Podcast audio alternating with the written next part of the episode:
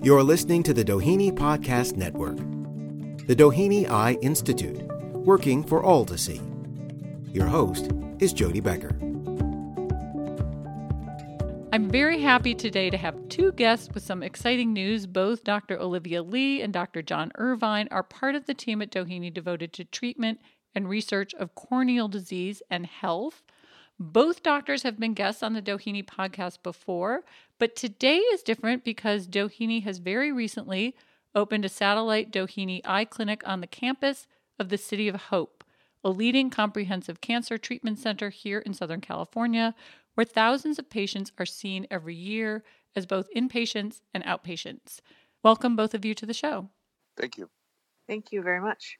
This on site ophthalmology clinic at the City of Hope is really an extension of the Doheny mission. And before we jump into the work, can you share a little bit first about how the idea for this collaboration came about? Dr. Lee, can you kick us off? I can remember this goes back to about 2012, at least for me. I was seeing some graft versus host patients. This is back when we were on the USC campus. The Norris Cancer Center had a few patients that they were sending over. City of Hope also had a few patients that they were sending over. And we thought that these patients would be better served if we could provide service to all the patients who needed us. City of Hope does about 800 bone marrow transplants per year, so they have a lot of graft versus host patients. Only a minority of them were able to come over to see us um, in our office. Uh, we also thought that it would be a nice research collaboration to work directly with the other physicians at City of Hope who were taking care of these patients. And so that's at the time that uh, I became involved and we started talking about this idea. But it's been a labor of love and uh, it really hasn't um, come to fruition until recently. So the first clinic opened in October of 2019. So it's just gotten started, but we're hoping that it will flourish into a very productive research and clinical collaboration with the other providers at City of Hope. So, Dr. Lee, you talked about graft versus host disease. Dr. Irvine, can you explain what that is and how the decision was made to take this on? Yes, graft versus host disease is a complication of bone marrow transplants uh, bone marrow stem cell transplants that are offered to patients who have life threatening cancers such as lymphoma or leukemia. Patients that receive irradiation to kill their own bone marrow because that's the, the origin of the, the cancer cells.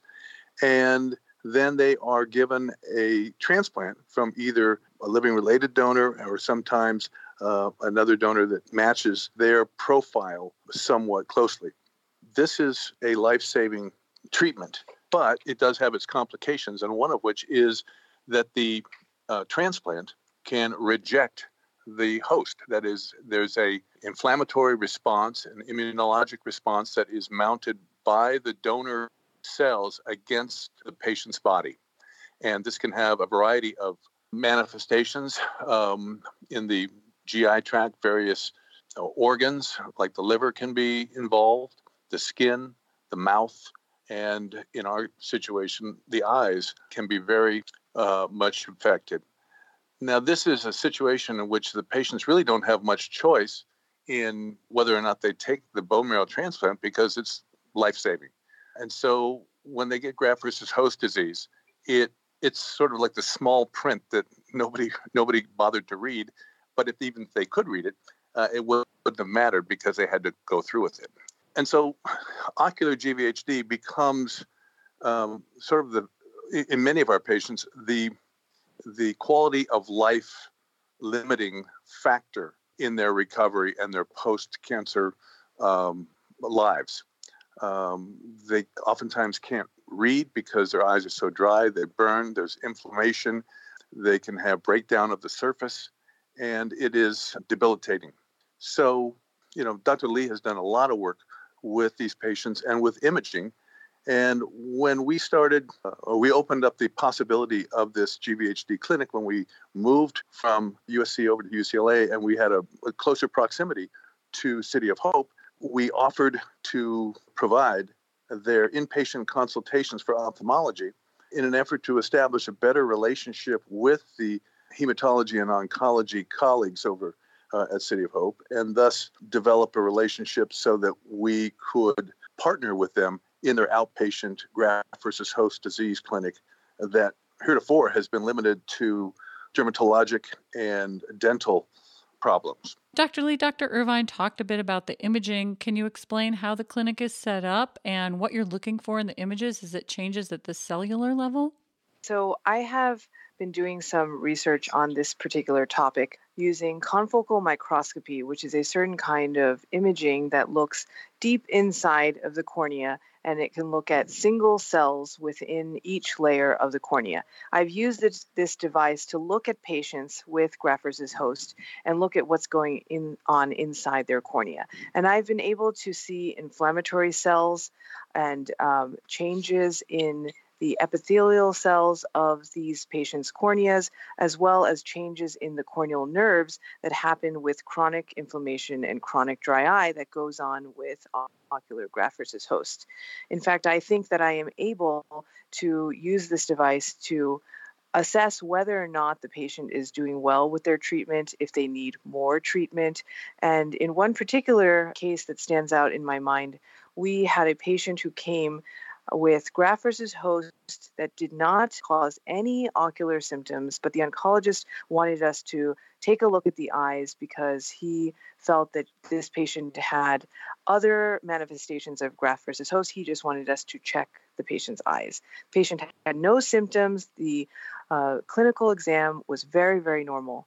But using the confocal microscope, I was able to pick up some subtle changes that weren't quite normal and within a couple of months, this patient came back with frank graft versus host affecting the, the eye. So I actually think that the confocal microscope is a powerful device that can be used to diagnose, stage, and assess treatment of the disease, but it might also be able to predict which patients get the disease and which patients don't. Not every patient who has a bone marrow transplant will develop graft versus host. That incidence is about 30 to 50% of those who get uh, allogeneic bone marrow transplants. But within the patients who already have graft versus host, not all of them get eye inflammation either. And that can range from 20% to 80%, depending on which study you read. So, for us to be able to use a non invasive imaging device to predict which patients might have the disease, or take the patients who already have the disease and use that to tell us whether their treatment is working or not is really a new idea. And I'm hoping to bring that to the City of Hope. So for right now, this is only in the research stage, and I'm able to do that here in our office in Pasadena. Um, we're in the process of trying to get one of these uh, confocal microscopes over at City of Hope. So I haven't been able to image any of the patients on the Duarte campus quite yet, but that is our plan going forward. And may I add that one of the beauties of being at City of Hope with this confocal microscope, if we can get that, is that when a patient is deemed appropriate to get a bone marrow transplant, hopefully we would be able to image the patient before they get the transplant, and then we'd have them as their own control to see what happens as they go forward. That was exactly what I was going to ask you. Would you be asking patients if you could get both a pre and post operative image so that you could use that part of the data set for your doctors in the City of Hope doctors? That's definitely my intention. The patients normally wait a couple of months while they wait for a match um, for a bone marrow donor. So there's opportunity at that point to image the patient, examine the patient when they have nothing wrong with the eye. After they get the bone marrow transplant, they usually stay in the hospital for about three months.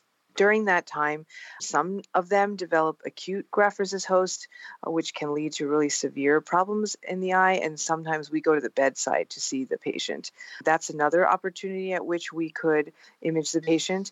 And the ones who do well after that, they go home, but they always come back to the City of Hope to see how they're doing. And again, that's where we're hoping to see the patients as well in follow up. So, how do the patients make their way to your clinic at the City of Hope?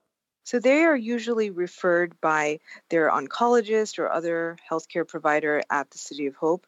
Most of the patients who have graft versus host have already been diagnosed by their oncologist or their hematologist and there is a already existing graft versus host clinic that has been there for many years. There are multiple providers in this clinic including a dermatologist a, a hematologist oncologist a social worker. They've recently added a dentist and now they've added us to the team as well.